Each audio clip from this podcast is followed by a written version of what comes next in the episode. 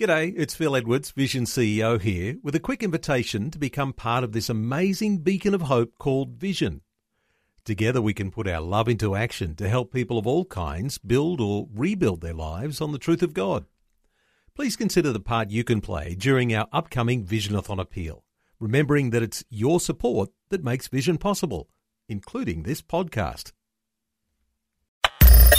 Audio on demand from Vision Christian Media exploring faith and the future.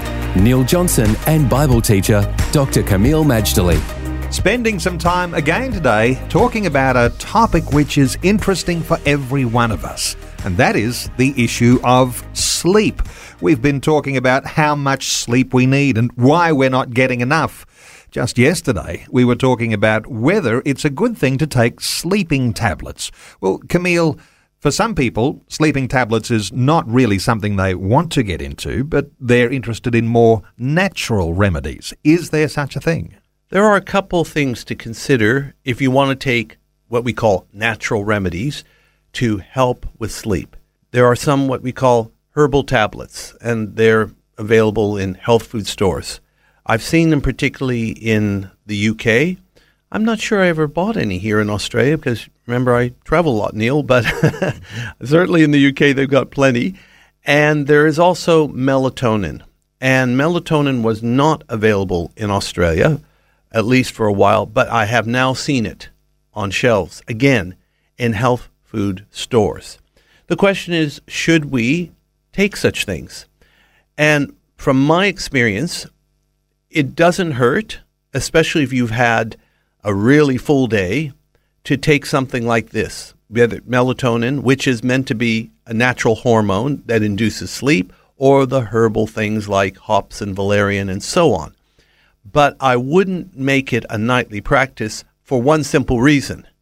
If you make it a nightly practice, these natural remedies will be much less effective.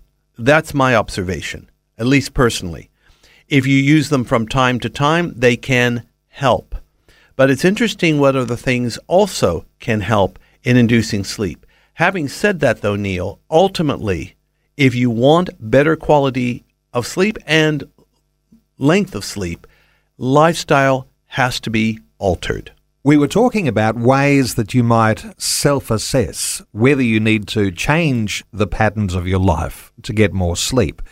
Is it sometimes the sort of nudge that you might get from a friend, a concerned person who could let you know that they don't think you're getting enough sleep? All right. As I was saying, Neil, it is very important if you want proper sleep, do an assessment of your lifestyle. And don't just do it on your own, although we did speak about that. Ultimately, you you know, you're the one that knows what you do day by day, hour by hour, but it doesn't hurt to also talk to a friend, your spouse, somebody who knows you well, to see if they can discern anything in your lifestyle that could be aggravating your condition of either not falling asleep or not staying asleep. In other words, we should get evidence from every available corner we can. But yes, you're the one that will ultimately have to assess what are you doing with your life? And is there anything you're doing that is depriving you of sleep? But Kameel, people who'll make a self assessment or indeed get some advice might be the type of people who'll be disciplined to make change. For those of us who might not be quite so self disciplined, we might not seek help at all. Can I say, if you don't seek any help at all, but you're able to get better sleep, then that's fine. But if you assess yourself why your lifestyle may be not giving you sleep and you cannot get answers, then you really do need to have your friend tell it as it is. Faith and the Future with Neil Johnson and Dr. Kameel Majdali from Teach All Nations. For more from Dr. Majdali, including books and DVDs on prophecy, Bible commentaries, plus today's and other episodes of Faith and the Future, go to vision.org.au. for taking time to listen to this audio on demand from Vision Christian Media. To find out more about us, go to vision.org.au.